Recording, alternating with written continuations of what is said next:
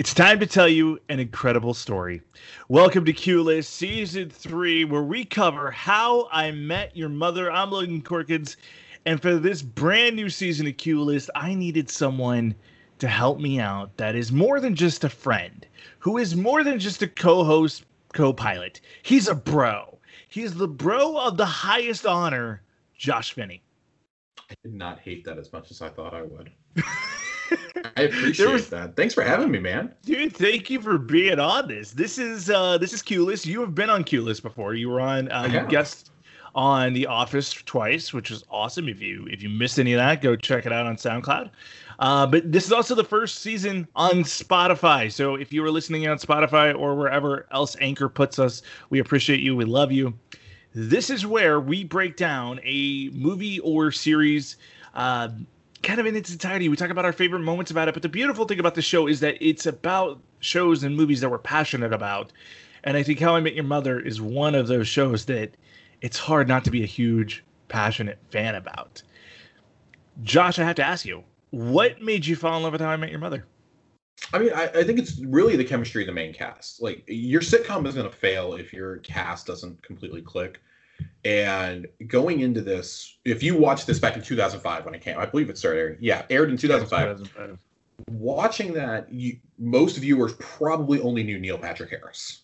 Cobie Smulders was a complete unknown. Nobody knows Josh knew Josh Radnor. Nobody knows him anymore either. Uh, Alyson Hannigan, you probably knew her from American Pie or from Buffy. And Jason Segel was largely unknown. He was known for Freaks and Geeks, and that was about it. He hadn't really hit his stride. This was really the breakout role for him and in my opinion, it's the best role in the entire show. Is Marshall? Marshall is the heart and soul of the show. Marshall's the heart and soul. Um, as much as I maybe don't like the character of Ted, Josh Radnor absolutely nailed it. Um, I think he did. I, I, think he, you know, and we'll, we'll get into this in the later seasons. I think he becomes a victim of very like like most sitcoms becomes a victim right. of bad writing, a la Andy Bernard. I, I, I preach it, freaking preach it. This is a show that to me has always been this this is this is my bowl of tomato soup right? When i'm sick how i met your mother's coming on. When i don't feel good mm-hmm. when like mentally i've just had a rough day how i met your mother's coming on. Because one the humor hits even what 12 watch throughs now that i've done. Mm-hmm. um, the humor's still funny. The lessons are still really really important. And when this show hits you with a big moment it freaking nails you in the chest Right, and um, like I, one of the other thing, and like while we're talking about those big moments, like I think like beyond the main like this, so the main cast, it really feels like it's a family. But when you bring and you add in those guest characters that are here for arcs, oh, like yeah. we're going to talk about Ashley Williams later on uh, as Victoria. you know, we're, we're, but then even beyond that, like you have Alexis Denisof as um, Sandy Rivers. Yeah. You you know you have him. Even characters like Wendy, Wendy the waitress, Ranji, yeah. Carl, like make this world so alive. But Like they can disappear for like a half a season or a whole season or whatever, and when they come back, it's like they never left. It's like they're still living in this world. They still know what's happening to these characters, and that's something that sitcoms fail so often at. But the creators of this show just really, really, really nail it. Carter Bays, Craig Thomas. I wanted to make sure I got their last names correct. Yeah. I always get them flip flopped. Yeah, same, same. They, they, they fucking nail it, and I think having one largely one director for the entire series and Pamela yeah. Fryman really, really, really helps keep that consistency, like a series timeline. It doesn't feel like we're jumping around. Like old Ted is meant to be an unreliable narrator, and that's such a great plot device as the show starts continuing on into like seasons five and six. It's it's so well done there too, where it's like like you said, Pamela Fryman being the director this entire season. Because I, I think part of the problem that some sitcoms run into is when you have multiple directors that come in and mm-hmm. let, us say like okay, The Office is a prime example, right? So The Office had I think in its running total like thirty five something different directors that came in. Right and you could tell the episodes where there's somebody who didn't understand this cast, who didn't understand the chemistry and didn't understand the positioning and how the interactions need to happen. Mm-hmm. Pamela Fryman, like, she is. She, I, I, I've seen so many behind the scenes things where she's like, she's the boss because she's just trying to get these guys to actually focus instead of goofing off at each other and making each other laugh in between scenes. Like, she had to play the mom role so hard on set because this chemistry was just there. But then she also gave them the freedom to really go for it in some moments of, you know, let's let's try a couple takes with how you know th- this is going to work or how you know um, Barney's going to do this weird line and and it may or may not hit, but we're going to try it. And so. Right.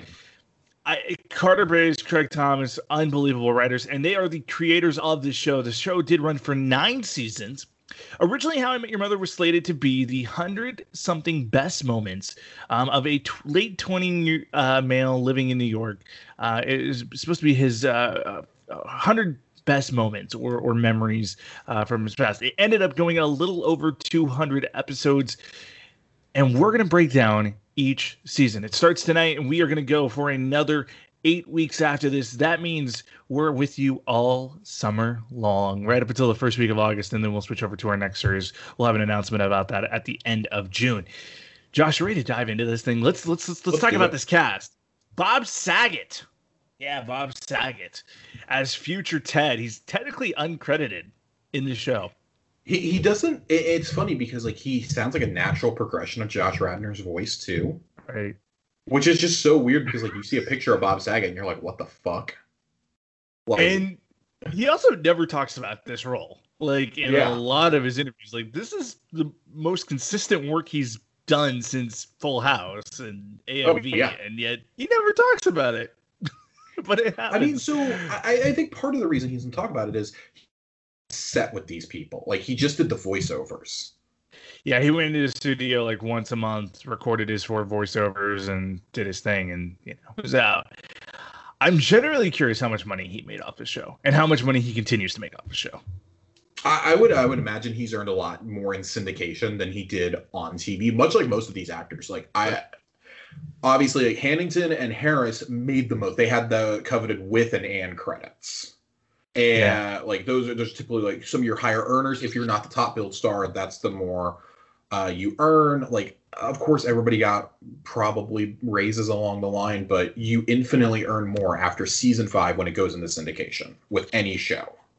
So I know that like so Big Bang Theory came on roughly about the same time. Mm-hmm. Um and in the first like four seasons, Penny, Leonard, and Sheldon were all making roughly about six hundred and fifty thousand an episode. Mm-hmm. Now, in the last two seasons, they all three of them made one million per episode.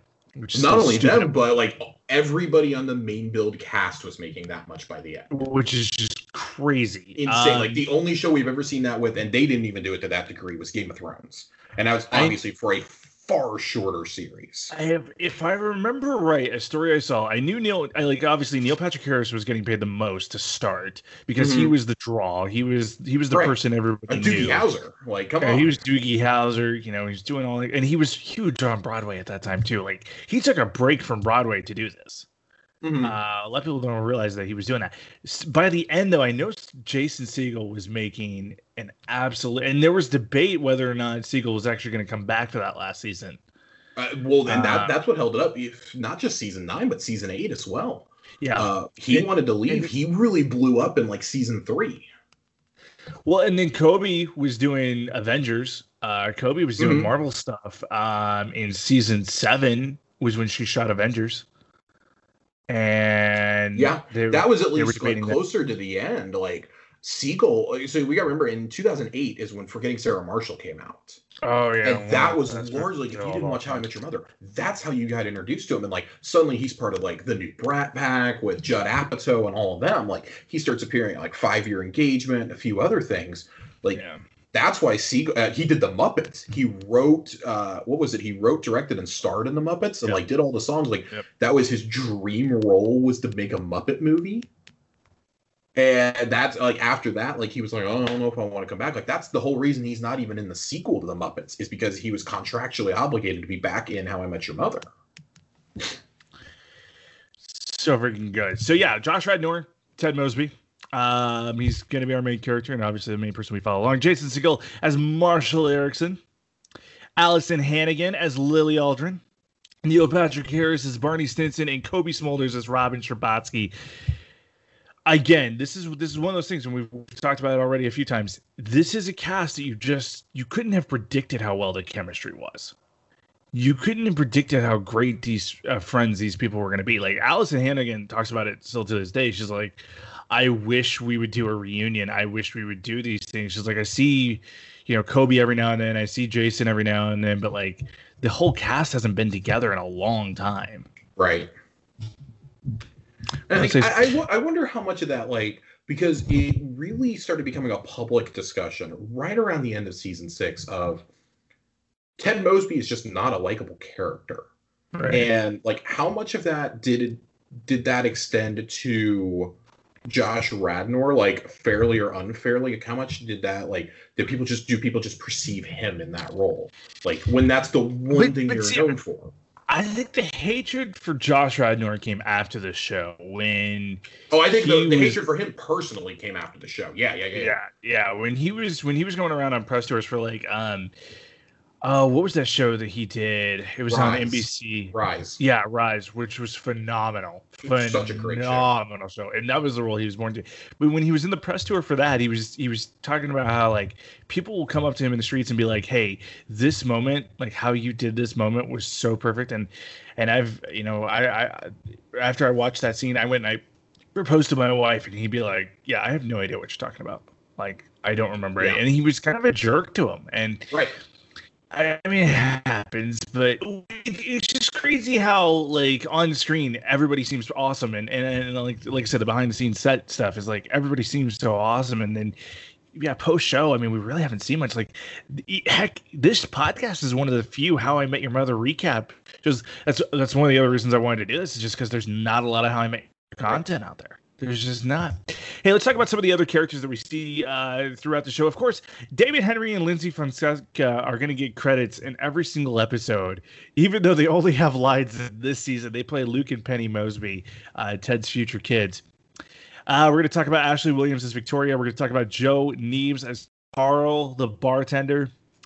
Uh, Alex Denisof as Sandy Rivers. I love, I freaking love Sandy Rivers. Sandy Rivers is Loki, one of like the three or four best supporting characters in this show. Marshall Manesh as Ranjit. I mean, you can't go wrong. Ranjit has one of the most underrated jokes in season nine. And we're just gonna go ahead and spoil it. When Marshall becomes a judge and he goes, "Can you help me get a driver's license?" Oh my god! you don't I completely forgot about that. I have so spoiler. I have not rewatched season nine in its entirety since it aired. So I'll be doing that for this show, and it's it's oh, gonna be a trip, man. y'all. Oh man, Charlene Amoia as Wendy the waitress, and of course David Burtka, uh, who will eventually go on to actually marry Neil Patrick Harris as Scooter. Only in one episode. Shocking. That's uh, I think that may be the funniest one to me. Is that it's Neil Patrick Harris's future husband. They met on set. That's, that's so. How, it's so great. How, that's how they started dating. It, it, they started dating after. I think it was actually after his episode in this season, because they've been together like 15 years now, something like that. Something like that. They got two kids. They have a wonderful house. Let's talk about. So we we kind of learned our lesson, people, during the office. We're not going to break down every episode. Yeah. But we are going to talk about the best, big moments. And, and we're going to kick it off with what I think is one of the best pilots ever made. Um, and it's literally just titled pilot, titled pilot. It aired September 19th, 2005. This is kind of like the best pilot I've ever seen because it, it does so well of introducing all the characters. Uh, to start this season, we see Marshall. He's getting ready to propose and so he's running that proposal drill with with Ted and and you just instantly see that chemistry between Ted and Marshall. You know, they've been best friends since college. Now, you know, they're, they're living in New York together. Marshall has been with his longtime girlfriend, Lily, finally getting ready to pop the question. You see that moment, and then you also see the first time Robin Scherbatsky as the girl across the bar. Ted spots her from across the bar, sees her, instantly locks eyes, and is head over heels in love with her. It's so great. It, it's the classic guy guy sees girl for the first time trope, but it's done in such a good way. Like when she comes up, they had that they had that very first conversation, and you just instantly, if you feel like you saw the chemistry between Jason Segel and Josh Radnor, the chemistry between him and Cobie Smulders may actually be the best in the entire series. Like the whole series hinges on their chemistry, and somehow it doesn't ever go away. Even when you know Ted and Robin are on their quest to be together, or you know he's still talking, he's talking about the mother. You know, as we get into the later seasons and they're not together anymore, like it's so crazy how like it still keeps coming back to that and like their emotional connection is still so clear every single time those two share a scene together. It's just one of those incredible moments where it's like like you got to think as as a show creator how do you because a pilot is usually okay we're doing this pilot we don't know if we're actually getting picked up from a season so how can we make this pilot so good that the network has no choice but to give us a season and that's exactly what they freaking did here yeah. Was yes, you have Marshall and Lily getting engaged. That's awesome. But then you also have Ted and Robin on their first date. You have him steal the blue French horn. You have him go outside her apartment, raise it up above. I mean, it's it's it's really cool there. But then you also have him say something so dumb like, "I think I'm in love with you." Seeing everyone's reactions after that, when he's clearly told everybody, and they're all going, "What? What? What? What?" is so great like just the, the quick rapid edits it's it's like, like a five second sequence but it's so so funny it's one of the few times we see the gang in the bar and they're not sitting at the booth they're, they're sitting in like a corner table and it's like oh my god this this is great it's the one time ted suits up you know, we're we're introduced the bar the running laser tag uh, gag yeah. with Barney. You know, Robin's a TV reporter. Right. Uh, you know, they even circle full. They come full circle with the Lily joke. Eventually, you know, the the handprint over her uh, her breasts. They come full circle with that several seasons later when they're trying to decide what to name their child, and they cut back to that exact instance. Just, yeah, but this time, the, but this time it's on the butt. Like, Not the, the, no, no, there there is one where it happens on the chest. Oh, yeah, it does. Yeah, yeah the does. butt's the one at the end of the episode. It, it's it's all the little things that this series does so well, all the little callbacks that just make it infinitely rewatchable, and it establishes itself immediately right there in the pilot. Immediately. Um, it's like th- this pilot's just so freaking well rounded. I mean, everything about it from you know the humor in this one i mean like barney is clearly just the humor in this episode which is perfect you get introduced to yeah suit up i'm awesome legend wait for it dary and you just you you start to see like here's the, here's going to be the running gags of this we also get introduced to MacLaren's pub um, so great so great it's it, has been it, it's just absolutely awesome you, you think about iconic locations from sitcoms whether it's Dunder Mifflin, it, you know, Cheers, uh, the Golden Girls house. Like uh, there, there's so many of them. You have to put MacLaren's in there. MacLaren's is up there for so many different reasons. One, Wendy the waitress is fantastic, just across the board. Her interactions with the cast, she's never meant to be like this super interesting character, but mm-hmm. like there's an episode in what season two or three, or it's it's season three when Barney dates her for a little bit. Um, yeah. Like she, she has these such little great just nods. Um, Carl the bartender is, is is phenomenal as well. Like Carl has all these little lines in there too. Um, he's got a great line in season two. We'll talk about next week. But um, you just you just kind of like like I said, there's there's this safeness. There's this there's this warmth of MacLaren's pub that like yeah, you you you, you kind of wish you had it in your own life. And, I mean, think of how much world building is done just in that four by four area. Like you have the apartment, sure, but this is the other main set of the series for the entire series. Like, sure, eventually you have Marshall and Lily's apartment. You have Robin's apartment for a little bit. Uh, Barney's occasionally shows up, but like those are the two main set pieces: are Ted Marshall's apartment, MacLaren's pub.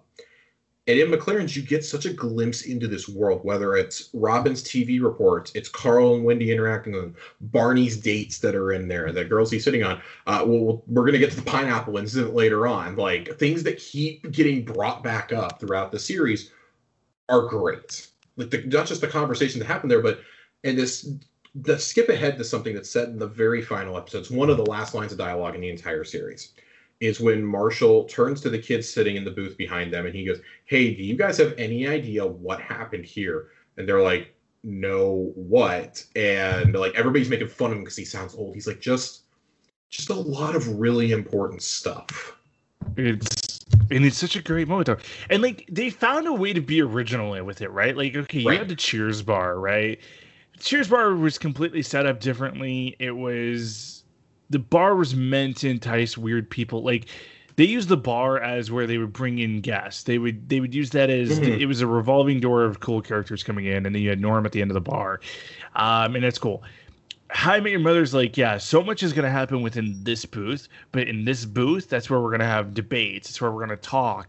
It's where we're going to introduce Ted's girlfriends. It's where we're we're going to have these big emotional moments. You know, when we go into season eight, it's when Ted's going to look back in Time Travelers and have a whole moment with himself just in that booth. It's like there's something really, really special to that, and I freaking love it. I mean, just just the perfect pilot. It, it's like the it's like a marriage. Uh, not to keep going back to MacLaren's, but it's it's arguably the most important part of right. establishing this world. It's like a marriage between Cheers and Central Perk.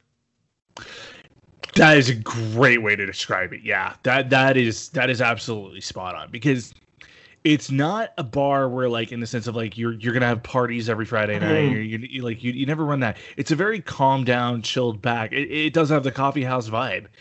It's even funny when they go to a coffee house in season two. They're like, "Well, that settles it. Hanging out at a coffee house not nearly as much fun as hanging out at a bar." Uh, it's, uh, it's great. It's a, it's a nice little nod to that and it's it's it's such a kind of yeah, it's, it's a kind of perfect balance.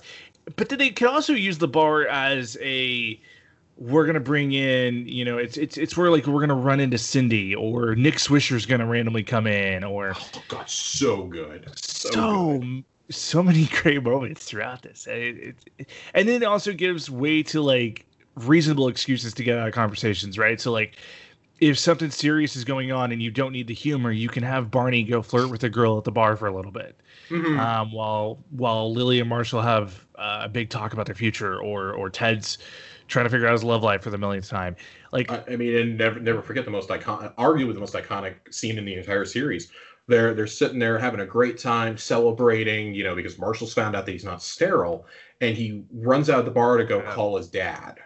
Yeah and that's when you have the cab pull up and we'll, we'll recount that episode later but what happens in that moment is just it's one of those like that scene doesn't happen without MacLaren's yeah without the joy and without the celebration if you think about it too like okay the the apartment is phenomenal and we'll talk about the apartment throughout this entire series of like mm-hmm. ted marshall's apartment is a great place and a lot of big moments happen there too but no matter the happy time no matter the sad time MacLaren's is always in the picture. Like when when Marshall figured finds out about Lily's debt in season three, first thing he does is he goes to the bar and is drinking his comically large bottle of champagne.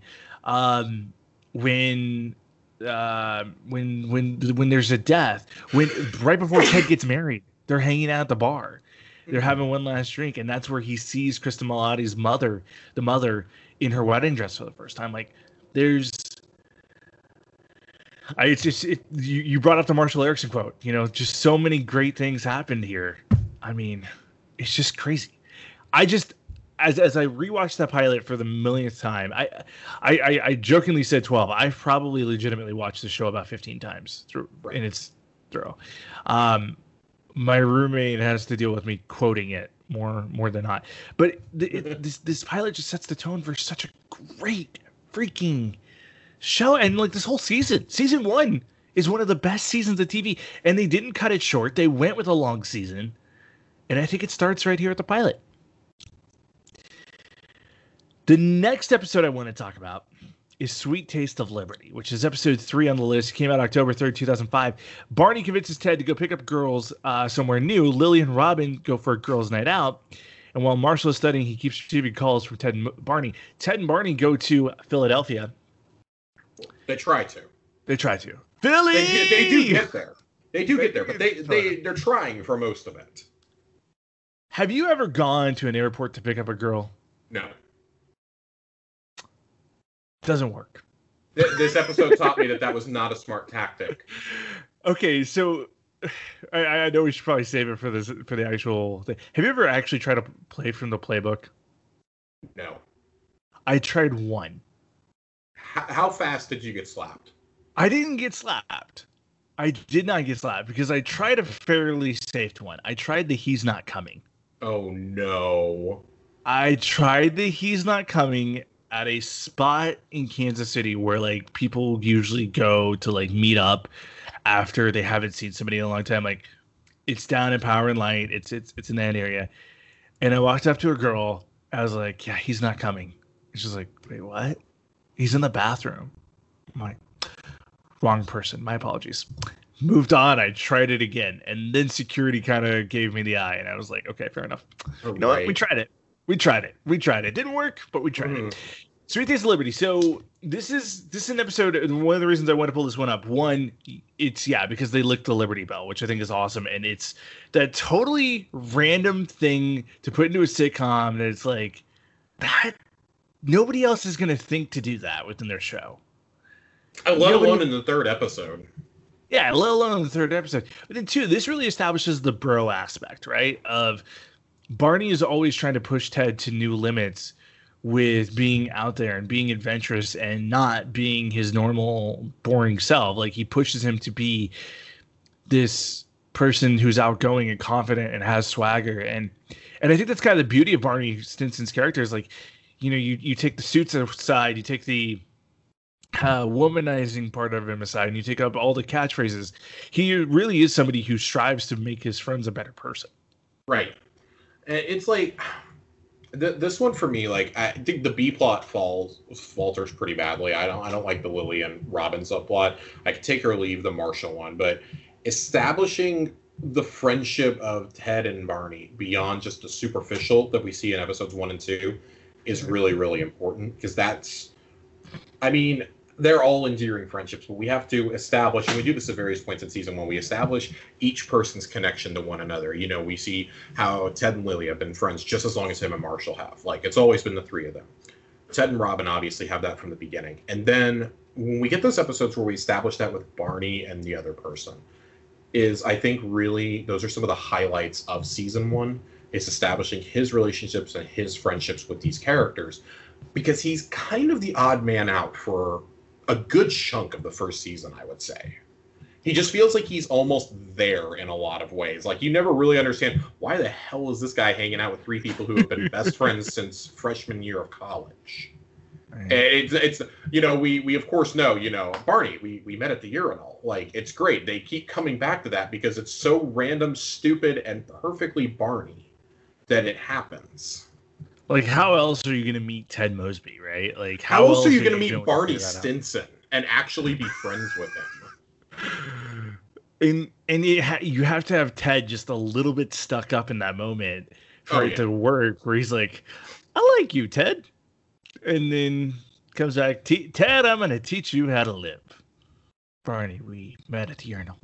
Um, the, the, I, yeah, I think this does that. I also think this establishes like okay, we know that Marshall's going to law school. He's he's probably he's getting ready to be a lawyer, but then we also see that like Marshall is has kind of the squirrel effect, where like if you tell him, hey, let's go do something else, like he's just instantly going to drop everything else to right. go do this.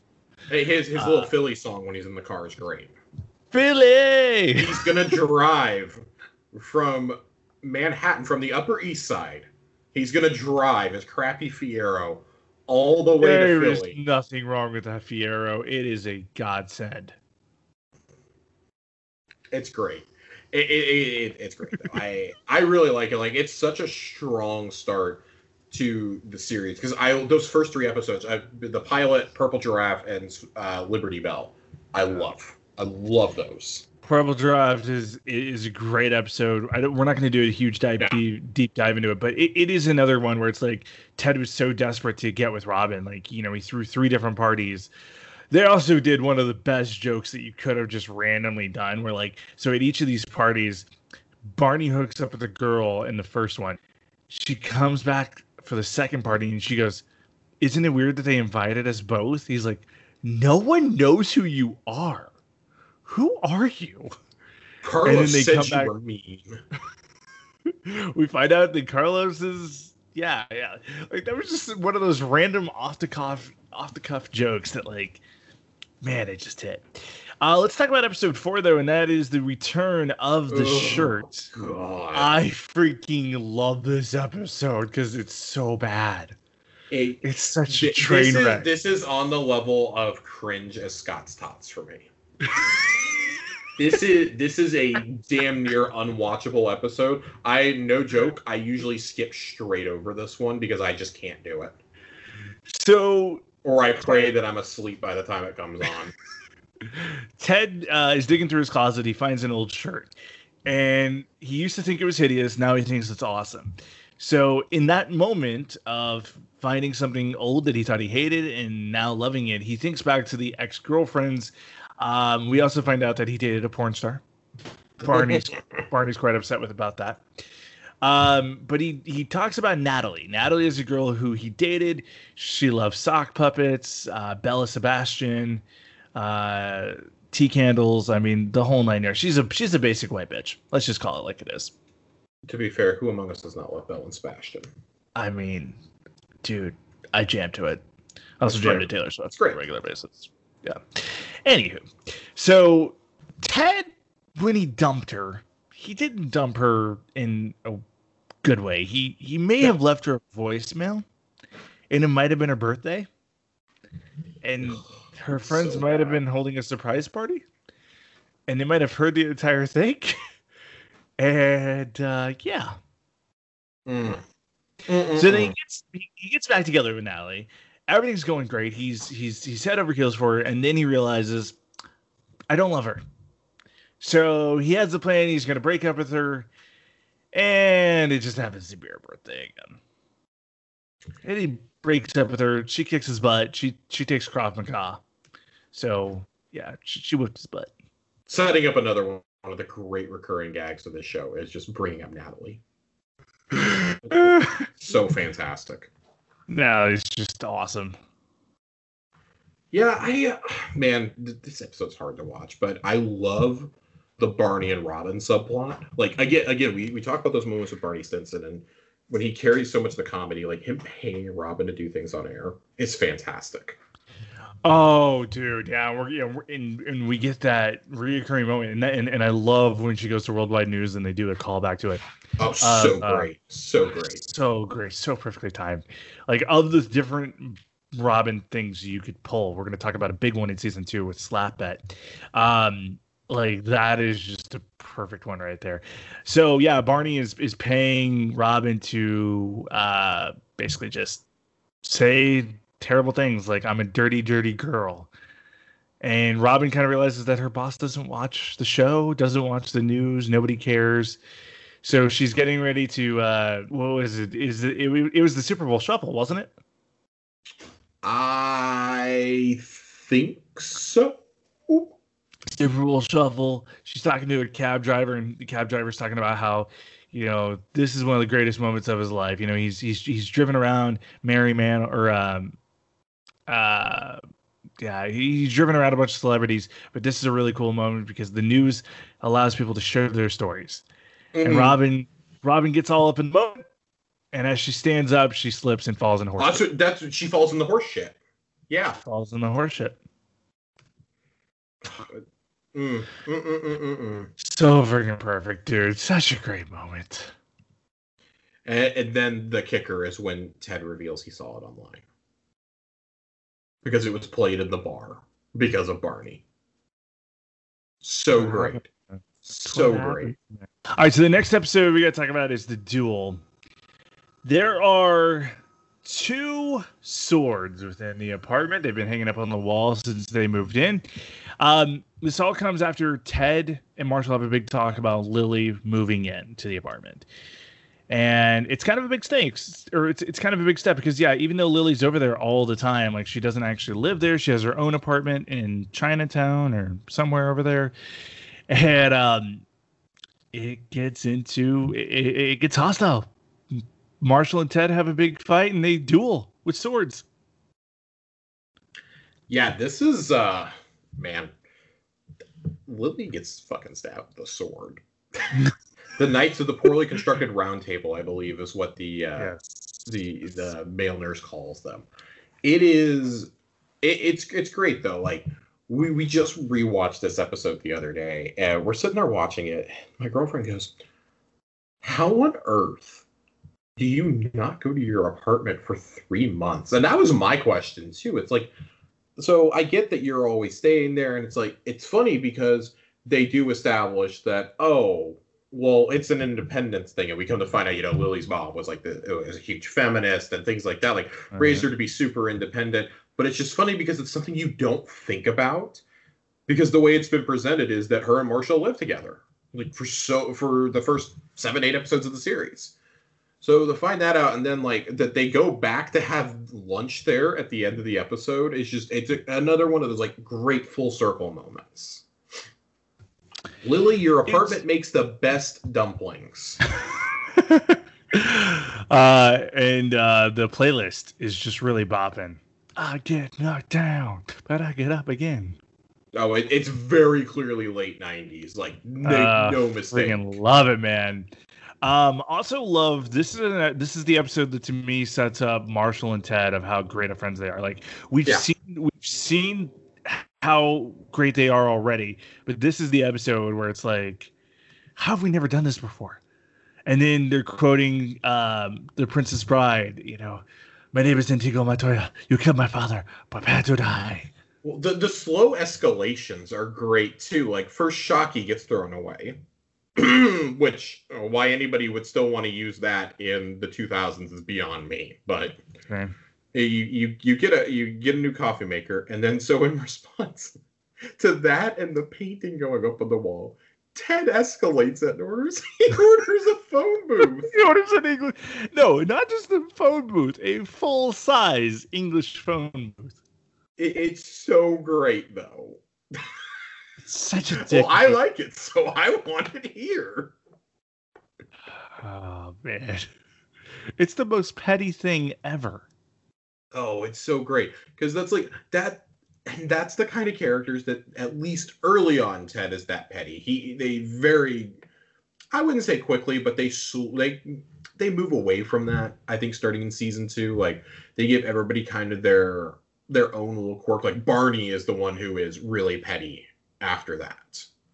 You know, it seemed like where he had the elaborate props, like he needs the chair for when Ted's sister shows up. Uh, you know, he's always he's always got you know something getting Halloween wrong, things like that. Like, there's always a running gag with him, and we get away from that with Ted, which I think is good because it just it. As much as I like this episode, it feels really weird for Ted to escalate it that drastically to an English phone booth over a coffee pot. I love it though. Uh, it- it's great, and this is the first appearance of the Lemon Law too. Oh, the lemon law. So great. It, this becomes one. Of, you know, and again, we, we keep talking about Barney, but Barney's catchphrase is like, it, "It's a thing. It's going to be a thing." You know, like he says that about thing. everything. He's always got a new thing, always. The lemon law, man. It it's a thing and it works and it's awesome. It's freaking gets freaking lemon awesome. at the very end of the episode, and he's so happy about it. Uh, who gets lemon? Who who lemon laws him? Uh, Uh, it's uh, it's a it's a girl that he's dating, or he's she's trying to hit on. Excuse me, not dating. Uh, I guess the lemon law is where you know within the first ten seconds you know whether or not you want to sleep with that person, and if not, you just walk out. You dump the date. It's or basically like what ghosting is these days. Like you know whether or Mhm. not you like the person. So, but it, it's a great rule. It's a great great rule. Um, an episode I want to talk about very briefly, but we don't have to spend a ton of time on. Belly full of turkey. Uh, Lily and Marshall head to Minnesota. And we really get some strong Eriksen roots in this episode. Marshall's dad is the single greatest human being ever created. His mom and the Minnesota Twins. Um, something uh, just never. And we also get a load of her seven layer salad, which has mayo on every other layer. Oh, it it just it makes you gag just looking at it. Or was it uh they played Basque Ice Ball? Basque Ice Ball, yeah. Uh, yeah, I, I love it. Well, well we, you know, everyone knows the Eriksens. Oh, you're Marshall's fiance. You know the Eriksens? You are much taller than described. yeah, it, man, so great. Uh, as, but I lo- I love the Eriksens, but I gotta confess, I think my favorite part of this is that Barney is volunteer of the year at the food bank. I and we find out it's for public urination on a church, the judge's you, church. How often are you peeing outside if this is something you get arrested for? I, I, just you got like you got that much community service, and it's oh, what is it? This was donated to help the homeless. I know, and I'm, I'm starving. Ted running around flinging the mushrooms is hilarious. Uh, just a truly iconic Ted, Ted Mosby move. It's so good. What, what I love about this episode is okay. So we we set up a little bit deeper side to Marshall, and I think this is why people mm-hmm. fall in love with Marshall Eriksen is because he has this Minnesota, very Midwestern roots of his family is the most important thing to him. His brothers and his dad and his mom are just huge to him. But then also Lily is dealing with the fact that she may be pregnant with one of his kids, and and his mom is is already starting this riff with Lily. Like we, you know, we the, the more we right. go through the show, the more we find that you know they just don't get along. But it also sets up where it's like Lily's gonna have to face these family fears sooner rather than later, um, because this, this clearly Marshall's going to be a doubt in her mind. Yeah, like where where we end up at the end of this season, like this is the first seeds of it. Yeah. Of do, do does she want to be like every Mrs. Eriksen? You know, she's she's she's keeping her last name when when they get married. Um, does she want to be like every other Mrs. Eriksen, or does she want to be herself and does she want to be unique? And yes, she's dating the most amazing guy in the world, but is what he wants and what she wants are they the same thing? Lily truly did not deserve Marshall. Oh, not even the slightest. Like we're going to talk about it in season nine because they have a fight that I just completely do not understand Lily's side to it at all. Mm-hmm. I just, I just don't. Um, but yeah, great episode there. Um, and of course, you can't talk about season one without the pineapple ex- without the pineapple incident. This is my favorite episode of the season. Uh, it's probably third favorite for me. It's not my most rewatchable, but it is my I think my overall favorite just because I think it's so uniquely hilarious. Like it's so well done. Everybody keeps thinking that when they put Ted to bed, it was the end of it. How did nobody hear him getting up and leaving at any point? Somebody that drunk is making noise when they yeah. leave the apartment. So the- just everything from the beginning, you know, Ted downing the five, uh, what are the, the red dragon shots from from downing those to him, you know, waking up seeing the pineapple, Carl's phone number being written on his um, arm. Uh, so, sorry. if lost, please call. Oh yeah, yeah, yeah. It's so good. Uh, so, so oh, go ahead. Basic plot of this episode is that Ted gets really drunk. When he wakes up, he has a pineapple near his bed. He has a girl who he thinks is Robin in his bed. And he has no memory of the night before. So Robin has actually started dating somebody. She has been dating a millionaire named Derek. And Ted gets a little bit jealous and starts calling her when she's drunk and to the point where it definitely problem. And the drunker he gets, just the worse he becomes. But he keeps going back to MacLaren's, keeps going back. It's just a great episode. Uh, it, it's great. You know, it's it's a great little bottle episode here um, that literally just takes place in the apartment and in the bar. Yep. Nothing else involved except for when Robin is in the limo getting called by Ted. Uh, yeah, the the cheap the cheap trick song is hilarious. It might be the best moment of the whole episode uh, where he, he falls off completely drunk. You know, that's when we see, we see Trudy for the first time. We don't know that it's her. Uh, and I love that we circle back eventually, close to the end of the series, we circle back around to where the hell did the pineapple come from? Because that's never resolved in the episode. And we all sit there and go, huh. And I remember um, I remember the creators and Ben Fryman and all them talking about this episode and saying this was an example of not writing yourself into a corner. Right. That they felt like they did that. Uh, and that, you know, when Ted says, we never found out where the pineapple came from, they said, we took that as an example of something that we never should have said. And I, I want everybody to remember that line because we're going to circle back around to that eventually. I found, sound like future Ted. I there is a point to me bringing this up. We will when we talk about Ted's children eventually. I want to circle back to this. That particular it, frame of mind. It feels fitting that Carter Bays wrote this episode because it it's a really good placement episode. And what I mean by that is like this is a place where you don't have a ton of big story stuff going on. Like, yeah, Robin dating Derek, I, whatever. We're gonna come back. Like the next episode deals with Derek a little bit more, um, but we're mostly gonna be dealing with Ted just trying to somehow get over Robin, even though they really didn't date, but like he's still emotionally attached to her, and mm. that emotional connection just never really goes away. Right until he meets somebody else. And let's talk about it in an episode called Drumroll, Please. Uh, the wedding and drumroll please are episode 12 and 13 wedding is uh is the first episode that kind of leads into this one claudia and stuart they're having a wedding ted uh, is convinced that he said plus that he was going to bring a plus one. Apparently, his invitation said no. Anyway, Robin agrees to go to Claudia and Stuart's wedding with Ted. However, at the last second, Metro News One asked her to be the lead anchor um, that night on the six o'clock news. So then Ted goes to the wedding solo where he meets Victoria. Is there a more, uh, other than Robin Scherbatsky, is there a more consequential person that Ted meets between the pilot and Stella than Victoria? I told you that I was going to do this before we even started uh, really making this show. I said Victoria is my favorite. She should have been the mother. I have her very high on my list. For so many reasons, because this episode is goddamn perfect episode.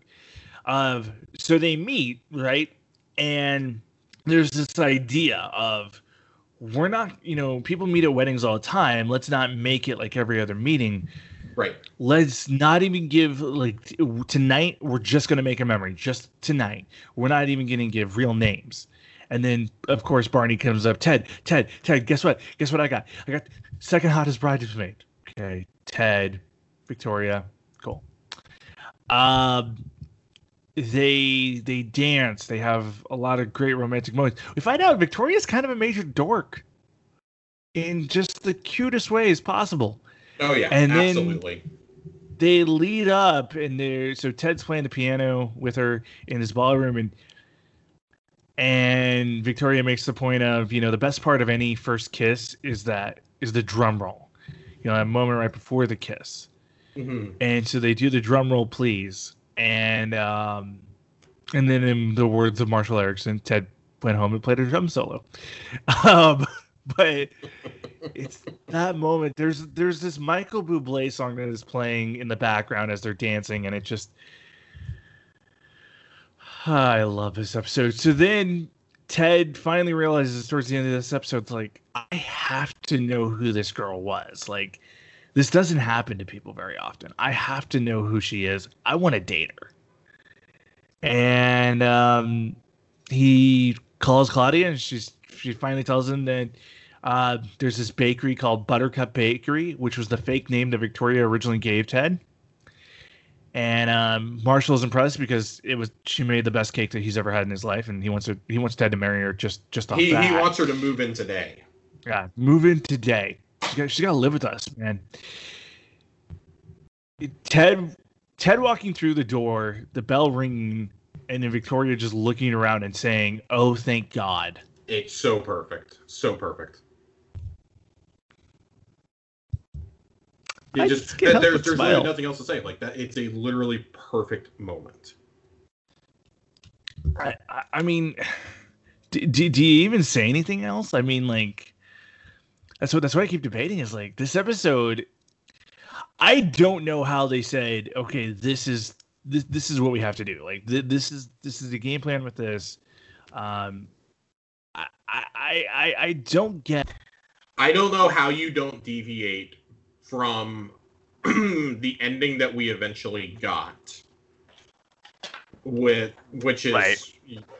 just debatable at best as to how good it is. Um, I don't know how when you see the chemistry between Josh Radnor and Ashley Williams that you don't you don't adjust that plan. Just like I mean, we're gonna have this conversation when season nine comes up. I don't know how you don't alter that for Cristin Milioti either. Um, they had they had the perfect they had they even have a do over eventually. Oh yeah, and and even the do over is like so the do over happens what six years after this season? Yeah, it yeah, happens in season seven. It happens in and the chemistry's seven. still there. The chemistry's still, still there. It's like you, you're picking up after being away for a long time. It's clear that her and Ted still love each other. It's just this whole run of episodes that feature Victoria and the subsequent fallout is just such a strong run in what's in my opinion a fairly up and down season. The episodes we aren't talking about are more down than up for me personally. But God, just everything she's in, it's part of what she brings to the cast. And being kind of that she's that sixth person for the very first time. But she feels so natural. And she gets along with everyone. I mean, everyone. You couldn't have cast better. Like you, you were talking about this at the beginning. Is like you couldn't have predicted how great the chemistry was here. What if you if you had to pinpoint what's your favorite Victoria moment? What is it? God, so I'm I'm really tempted for it to be that moment, that first. I'm tempted for it to be that first kiss. But I think for me, it's it's weird because I think it's a scene where I think it's a scene where she's not on camera at all. It's after she's gone to Germany and she's sending Ted those care packages, and how she is unknowingly making Ted feel very guilty for not doing the same for her. And it's like, how does that happen? How does that keep happening? And you don't reciprocate. Or, I don't know, like, we talk about, or he talks about how ridiculous it would be for, for her to stay just because of him. Well, Ted, you hated your job as an architect where you were you could have gone to Germany, or you could have made an effort. Literally, the one that got away is Victoria. She okay, you know what she is? She's the ultimate girl next door. That's that's exactly what I was gonna say. Exactly. Yep. She she is the ultimate girl next door. She's that fun, bubbly girl who like for whatever reason it didn't work out but you never really lose those feelings. And like we see that like later on, like Ted Ted clearly still has feelings for her again. Um and she loves Ted. Like they're the I don't get how the chemistry was just that good right out the gate. And it's crazy because they have this chemistry, I would say two other times in the series. And that is Cristin Milioti and Jennifer Morrison. I think Ted has just as good a chemistry with them. And see, I don't, I don't get the Jennifer Morrison one. Like, I, I, I, I get where people love her character, mm-hmm. but I honestly think Sarah Chalke. I mean, so I go, I go away from Sarah Chalke because that thing almost fell apart so many times, and I, I never felt like there was really a genuine connection between her and Josh Radnor. It, it just, it didn't feel that way, and I think fairly or unfairly, a lot of that is because you still think of Sarah Chalke at the time this aired. Scrubs was just wrapping. No, it was still no, no, no. They were in season seven okay. because they, they they they recently talked about this of when so so, so Sarah Chalke's going to come in at season three, season four, season five, or a little bit of, a little bit of all three. When they were filming so because she was on a different network, because I think what was it, NBC had the rights to Scrubs. Uh, it, it, had been. It was NBC during season seven. It went to ABC for eight. Yeah, it went, it went to ABC. There was the agreement within her contract that she could only do five five different episodes on a different show. Like she could only guest on five. But then Bill Lawrence gave Carter Bays a free favor. Uh, Bill Lawrence, creator Scrubs, he's like, "Hey, I will just fudge the paperwork." And let you guys have her for it was uh it was the episode where she runs into Ted at the tapas restaurant after they've broken up. Or no no no no no no it was as fast as she can. My Mhm. apologies. It's that episode, which thank God that Bill Lawrence is that awesome and, and, and gave her back for that episode. Um, because like I, I I I feel like with Sarah Chalke it was because she was having like she was shooting How I Met Your Mother on like Tuesdays and Wednesdays, and then she was going and doing Scrubs Thursday Fridays. And that constant back and forth. She was doing table reads for both on like Mondays or something like that. And it was like that constant back and forth. Plus, she was still, I think she was do, even working on a movie at the time too. Like that was when Sarah Chalke was getting big.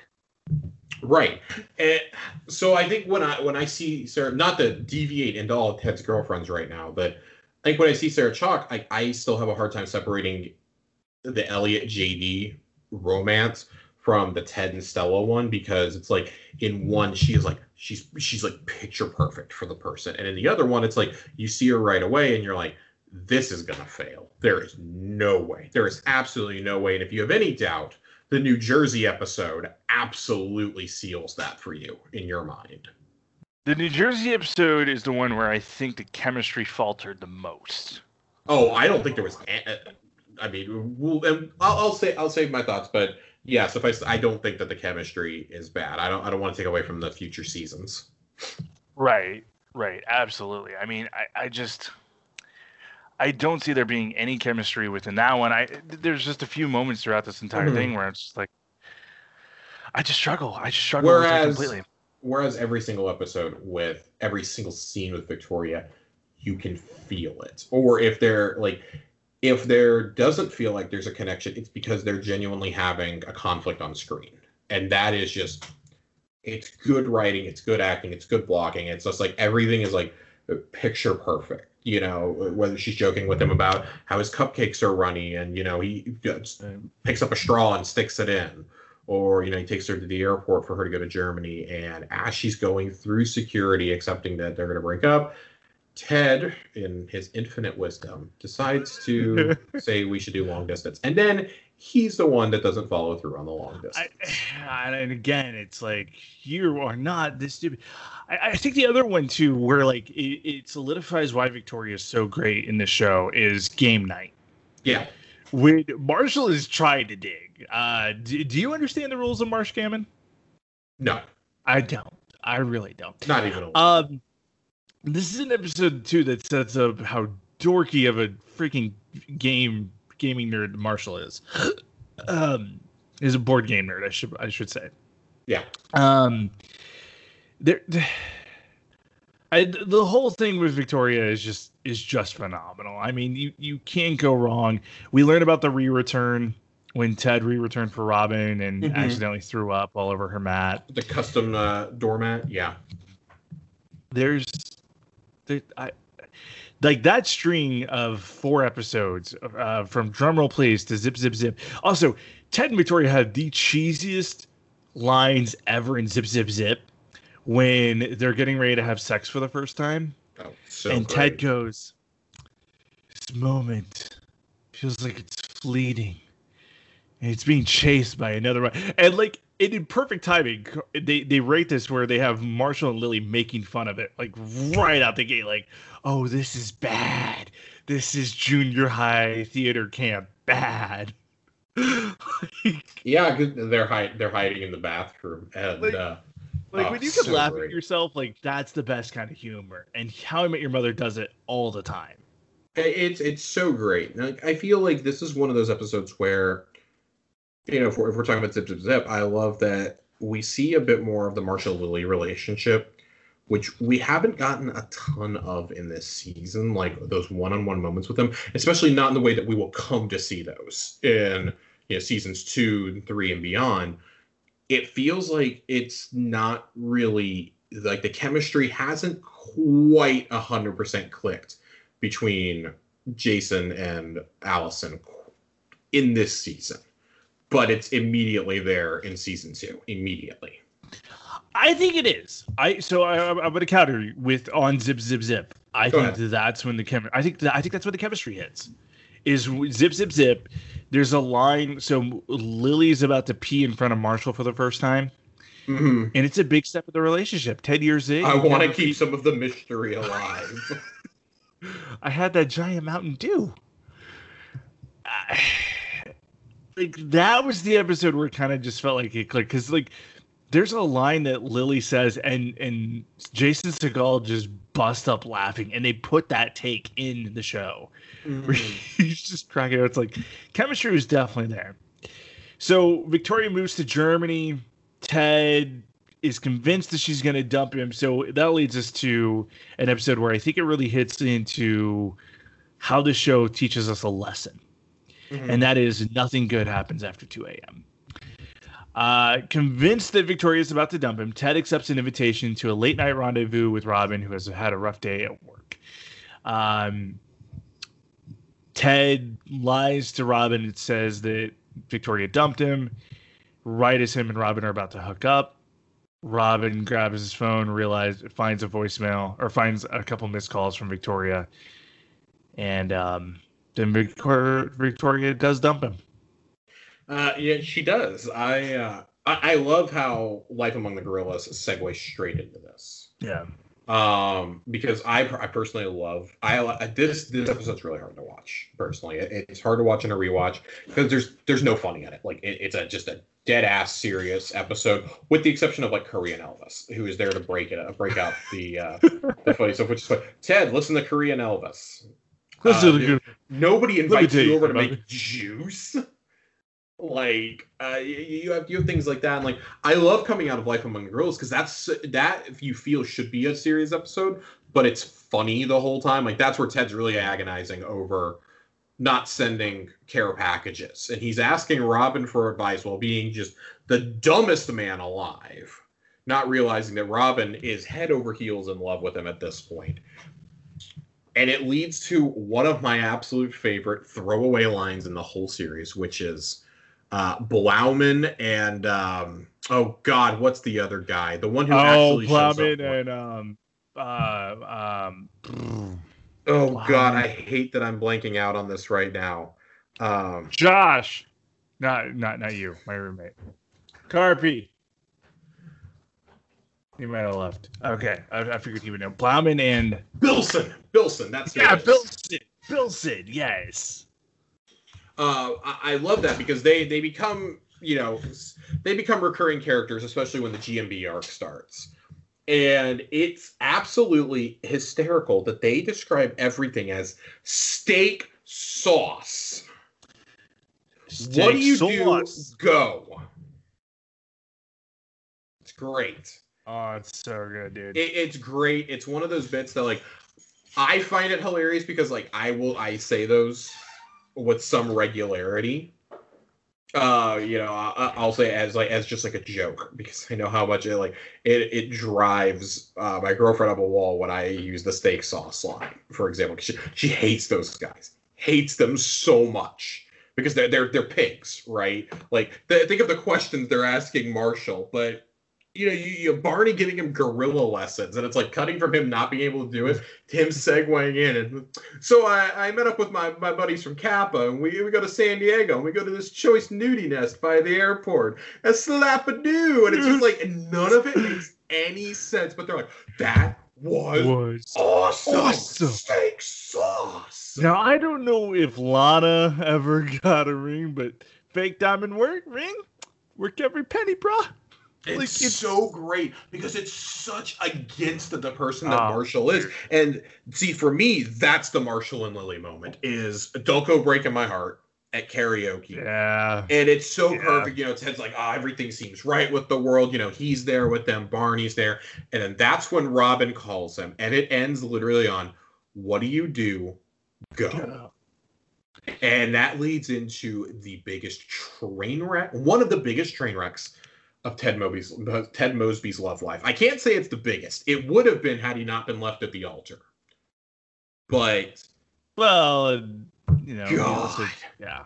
This is this is his biggest self-inflicted it, it, it, love life let's, disaster. Let, let's let's keep this in mind, ladies and gentlemen. They're doing all this in season one. We're in season, season one. We are freaking 20 episodes. Well, okay, we are sorry. We're eight, we're 17 episodes in. We're about two thirds of the way through the season. Yeah. Yeah, we're two thirds of the way through the season. We have found that we, we we've met Robin. We have we, we we've gone through all these different little things. We've met what should have been the perfect one for Ted, dumped her, and this is where we are at. Like this is it blows my mind how much is in season one, and that's why it's so freaking good. So Ted obviously lies to Robin, and and Robin takes it really hard. She's like, you know, I can't believe you would lie to me to just hook up with me. Like that's that's that's not who you are, Ted. Like, you know, Ted's the guy who who stole the blue French horn for her, and yeah, always goes big for her. To to to to almost pull like a Barney esque move on her just makes her feel like it's so gross. so much smaller of a human being than she is. Like like um I was, I was, so there's an editorial that went up on on Boss Rush Network uh, last weekend, and if you have, if you haven't checked it out, you should check it out. Uh, it was called uh, "Lessons I Learned from How I Met Your Mother," and I talk about this episode because when it gets to 2 a.m., like I, I've I have taken this episode and made it just kind of like a life lesson. Also, it it is great to me too that in these two episodes, uh, "Life Among the Gorillas" and "Nothing Good Happens," Craig Craig Thomas Carter Bays wrote both of these together. Um, nothing good happens after 2 a.m. When it gets to be that late, just go home. Like your mind is not in a great place. Like even the people who work overnight will tell you that like 2 a.m. is just it's a bad time to make big life decisions or do something that's going to impact mm. your life heavily. Just just go to sleep, get new renewed energy, get a fresh mindset the next day. That way you can take it on head first. Yeah, it's man again, uh, just another another standout episode, and uh, not in a great way for Ted, but it it's what fractures that relationship with Robin to ultimately bring it full circle in the season finale. Yeah. Mary the Paralegal is an episode where uh, Robin oh, is going to an award banquet. We meet Sandy Rivers for the first time, who is actually married to Lily Aldrin in real life. I, I, I, uh, love before we go into the explanations. I love when we see Sandy Rivers and he's on the TV and they call it Sandy time. He's it's reading Sandy time. He's reading the paper. What what what what kind? What Sandy should he be today? Uh, go y- y- Yosemite Sandy. Yosemite Sandy. they have these cutouts that they put on the fucking TV because these guys are losers. It's hilarious. This oh, is it's great. So it's great, but that's nothing compared to the actual plot of this episode. Which is actually a really deep and meaningful plot. Like Robin yeah. and Ted are fighting. Uh, so Ted brings along a date that Barney has brought. He thinks it's a hooker, which just leads to so many great moments. We learned that uh, Marshall and Lily can speak telepathically, and um, I freaking love this episode. Uh, I, what, what, I, go ahead.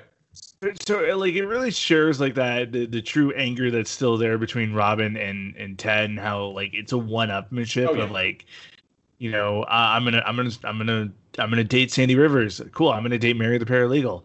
Um, and we think she's a hooker, so I'm gonna go up to a hotel room with her, and and it's that one upmanship But my favorite thing is that uh like so barney's sitting there at the table and he goes vampire louis can you read this announcement card? He's like mary is not actually a prostitute. And it just... I, I, the reveal was great because lily's already blurted it out. She's freaking out because they shared lipstick in the bathroom.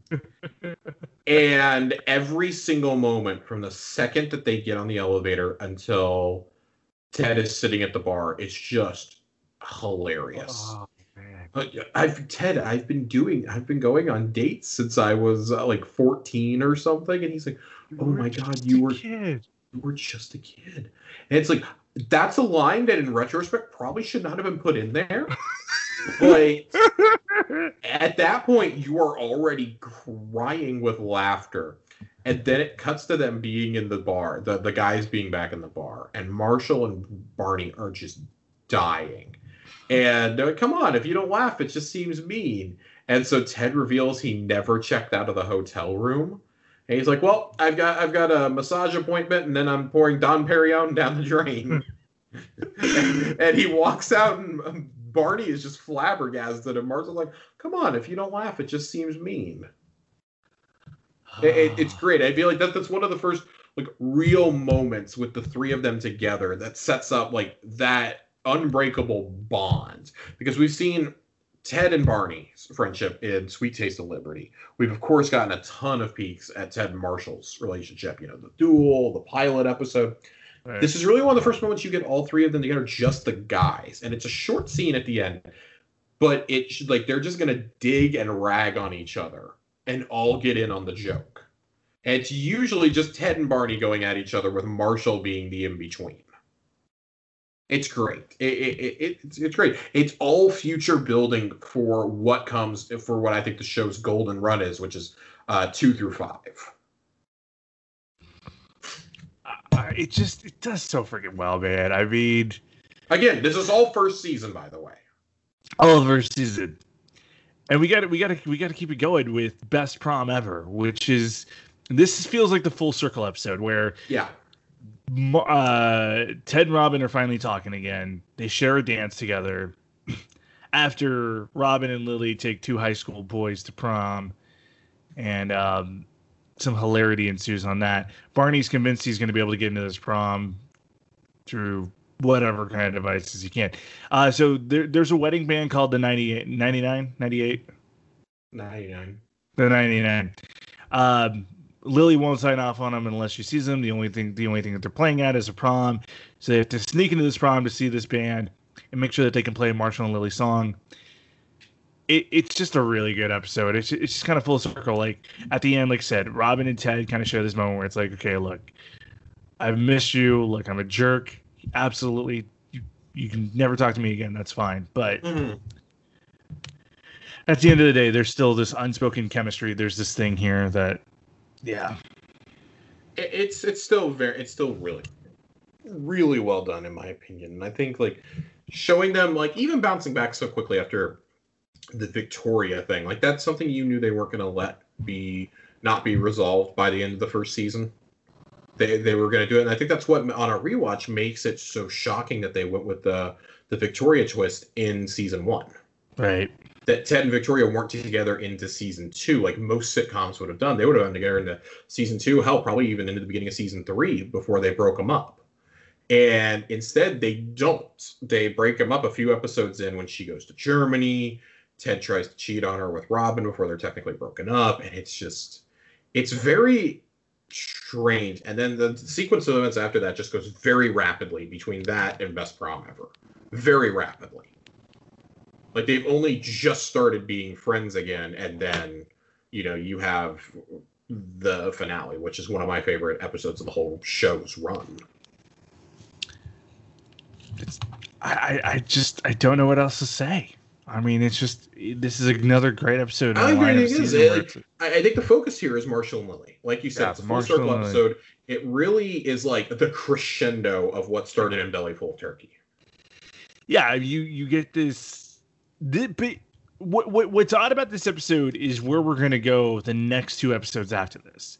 Of uh, in this episode, it feels like Lily is full on cool. I'm in this 100. percent There's not like this doesn't feel like any seeds of doubt are, are there until the very final scene.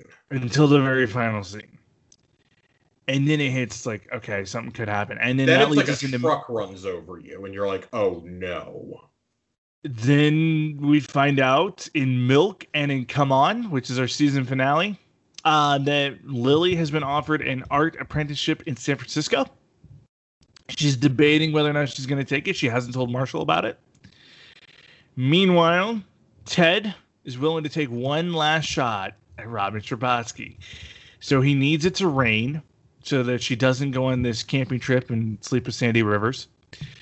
So he does a rain dance does rain dance and convinces it to rain and, and, and meanwhile Lily finally tells Marshall that she wants to go to San Francisco and she needs to discover who she is outside of her and Marshall. And Marshall says one of the most just devastating lines you could say, you know, where he where he goes, "You walk out that door, we're done. I mean, you'll never see me again." The episode ends with Robin and Ted finally together. They they, they finally kiss. They he did the blue French horn thing again, or is that when he steals a blue French horn? No, he steals French horn at the very beginning. He comes back. He's standing outside in the rain, yelling up to her. Yeah, oh, yeah. I made it rain. I made it rain. I made it rain. Yeah. And they finally kiss. And then when he gets back to the apartment, he sees Marshall on the stairs outside the apartment crying because Lily just left. The the acting from Jason Segel in this episode is outstanding. Um, I think should have won an Emmy. For for me, this is really the the episode where I think it cements, or not be cements, but it begins to cement the idea that Segel is secretly the best actor on the show. Because I think largely up until this point, you you think oh, naturally it's Neil Patrick Harris because he does do so much of the heavy comedic lifting. But this is where we really get to see him. Uh, we get to see Segel not just be funny, but it's the first time we get to see him be really serious. And for me, those are some of How I Met Your Mother's best moments. Is when Jason Segel is just he's in a dead serious scene because he sells it so well. And for me, that's the mark of a great comedian is somebody who can be funny and then flip the switch and immediately be serious. With Neil Patrick Harris, no offense to him, when he has serious moments in this show, largely, if he's been funny in the same episode, it doesn't feel genuine. Right. One of the standouts being his performance in the finale, the overall series finale. But the others, you know, like Alyson Hannigan, she she has some great serious moments as well. Of course, we talked about Josh Radnor and Cobie Smulders. But Segel is on a different level than them. Like you said, he's Emmy worthy. He's Emmy worthy. I think sense. he's I mean, the only role that is Emmy worthy in the show's run. One exception. Hit Time me. travelers, I would say Ted. I would say Ted. There's yeah. there's and, and and I know that speech by heart to the point where um it's just too perfect. There's a speech that Ted has in Time Travelers where it's like, how did you do this? And I'm genuinely mortified because like he has tears in his eyes, but they don't ever come out. And but like but like you said though, I mean Jason Segel just does an unbelievable job of like this is the only girl he's ever been with. Like to Lily's credit, she's been with one other guy, but he might be gay. We don't know. Um, but like J- Jason Segel has or uh, Marshall's only ever been with Lily. Like that's his whole world. That's who he spent the last ten years with and he doesn't know what life looks like without her and he's really freaking scared to find out what that looks like and so to have that moment and to have that whole he I, I I think like if Marshall makes a mistake as a human being, it's where he just immediately is like, okay, fine, you want to do this, you you do it without me. Like doesn't even try to make a play of like, oh well, I can move out to San Francisco. It's the same thing like Ted was dealing with with with Germany and Victoria. But it's because Jason or it's because Marshall doesn't feel like he's done anything to deserve this. He's he's done he's he's he's been as perfect of a fiance as he can be. And Lily just doesn't see it and is is just kind of in herself and in her own ego and in her own ideas. Yeah, this is this is the episode that I think like really solidifies me not liking Lily as a character because it's really hard to move past that even with the events of season two, and you know, as you see their relationship grow and flourish and mature, in their words, um, it's hard to get past that because, especially as you see just the extraordinary sacrifices that Marshall continually makes, getting her out of her blunders, her her debt, uh, letting her pursue her dreams, this and that. He takes a he takes a job somewhere he absolutely does not want to work, so she can have her dream house and things like that. The things he continues to do, this always hangs over that. Like she doesn't. I feel like she because it's almost never addressed after she comes back.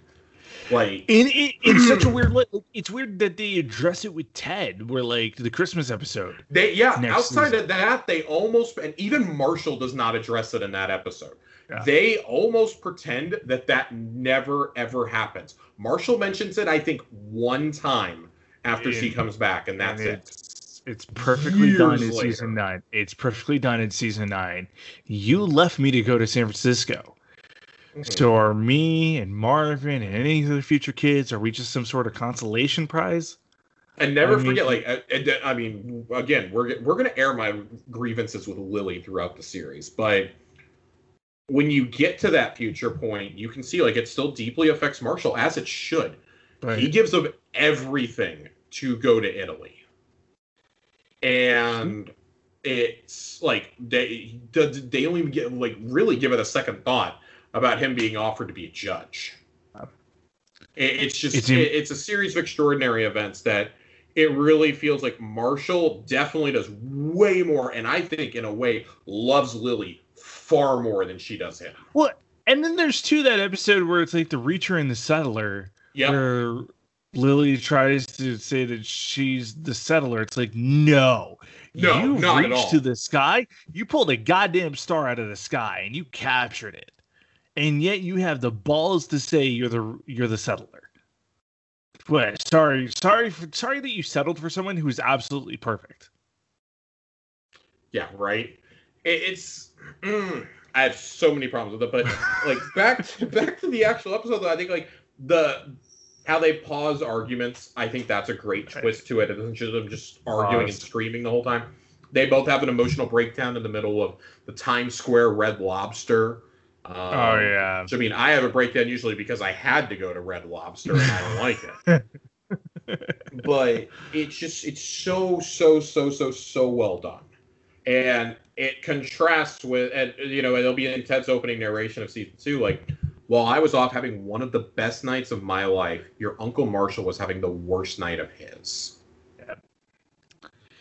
and and we finally get Robin and Teddy together and in a genuine moment. Finally, I'm which is it's weird because like you know in certain other shows like um I think back to like Parks and Rec, right? So it took Parks and Rec two seasons to get um uh, Leslie and Ben together. Yeah. It took Brooklyn Nine Nine three seasons to get Amy and Jake together. In all these different shows, mm-hmm. I had Pam and Jim it took yeah, but yeah. It took it took it took two it took three full seasons for them to finally get together. Um to get it at the end of season one, and we're gonna see what happens with it in season two. It may or may not work. We're gonna talk about that next week. But we to get it so soon is like, okay, this is awesome. This is really good pacing. After the journey that we've already seen Ted go through this season to to finally get to goal. Like that's how you build a season properly that is how you build a season properly. We are going to do a segment with this show that we haven't ever done because there's really nobody else we could ever do this with. So I I still was trying to kind of come up with a song or like a or like a tune that we could do to introduce this segment. All I all I could think of is Ted's a hoe. Let's rank him for show. Do it. So that's all I got. We are ranking the women that Ted has dated in this season. We have seven women in this season. We got to talk about the slutty pumpkin, Mary Beth, who is his date for New Year's Eve, Mary the paralegal, Victoria, Trudy from the Pineapple Incident, Natalie, and Robin. Josh, in that list, who is number seven this week? Who wins out this week? No, who's who's number oh, seven? Oh, sorry. The who's, oh God, who's, who's the worst? Of? Natalie. Okay, Mary Beth though. All she does fine. is hug people. Mary, fine.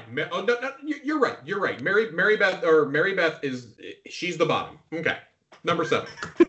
you're right. You're right. Number six. Slutty Pumpkin. Slutty Pumpkin. Uh, yeah, we, we, she will make a return. of all the people to make her return, we get the slutty pumpkin again. oh, I, am taking her future appearance into account here. And Naomi Watts, you just did not have it in the show, and her. It's Katie Holmes, isn't it? Oh yeah, sorry, yeah, yeah, Katie Holmes. Yeah, Katie yeah. Holmes. The, the, way that she kisses people in TV, it just it's, does it's, not. It, it makes me so like physically uncomfortable. All right, uh, number five, Natalie here. I mean, uh, let's see, Natalie, Natalie, Trudy, Natalie. I got Natalie here. All right. Is it Trudy number four? Mary the Paralegal is number four. See, I would, but she likes Star Wars. She likes Star Wars, but Trudy comes back and Ted gets a threesome with her. That's true. It's true. With her really, really annoying college. Hot. Who's really hot? That's like I get it. but right, she's gonna be number... she's gonna be near the fucking crater of the bottom. okay, let me tell you something. Jesus, she's gonna be the Snooki, and the Snooki wants to smush smush. Yeah. Not, not to be crass, but she's gonna be at the fucking bottom. She's gonna support the weight of the world on her shoulders. Jesus Christ. Oh man. Number two and number one. So that leaves Victoria and Robin. Uh, I mean, Robin's number two. Victoria's number one. There's not even a question here. You know what? This is why you're on this show. I freaking love you, man. All right. So our list of women Ted date in season one: Victoria is number one, Robin Scherbatsky number two, Trudy from the Pineapple Incident is uh, number three, Mary the Paralegal, she likes Star Wars, uh, is number four, Natalie is number five, the Slutty Pumpkin number six, and seven is Mary Beth. That is episode one of Q List, The Office, How I Met Your Mother, or Q List. Wow, did I just say The Office, How I Met Your Mother edition? Wow, you did. There's there, there's something I have. Q List, How I Met Your Mother edition. How about that? Hey, uh, be sure to check out Josh uh, every Thursday on Tower Casuals, uh, talking Wizards and all the cool stuff they do. Uh, Twitch.tv slash Bosch Games Live. Uh, Thursdays, what, 7 p.m. Central? Yeah, about 7.30 usually. So 7.30 Central. Him and Corey breaking it down. Josh, where else can people find you, man? Find me on Twitter and on Twitch at Josh underscore Finn with two N's. I play and talk about a lot of Destiny, a lot of TV, a lot of movies. A lot of good stuff there. Uh, we got a great episode of Land Party coming up on Wednesday. Corey Shane is back in the house, and that means we got to rank something. We're ranking Veggie Tales. That's right, y'all. We're, we're, we're, we're diving back into our uh, children kids church roots, and we're gonna rank Veggie Tale movies. Uh, all that. Plus, Trash Talk returns on Friday. That's right. We're talking baseball. Thomas, Austin, myself, season three, baby. Let's freaking do this. Uh, you can check us out on BossRushNetwork.com and podcast services around the globe. For Josh Finn, I'm Logan Corkins. Peace out, and we hope that you have a legend. Wait for it. Dary.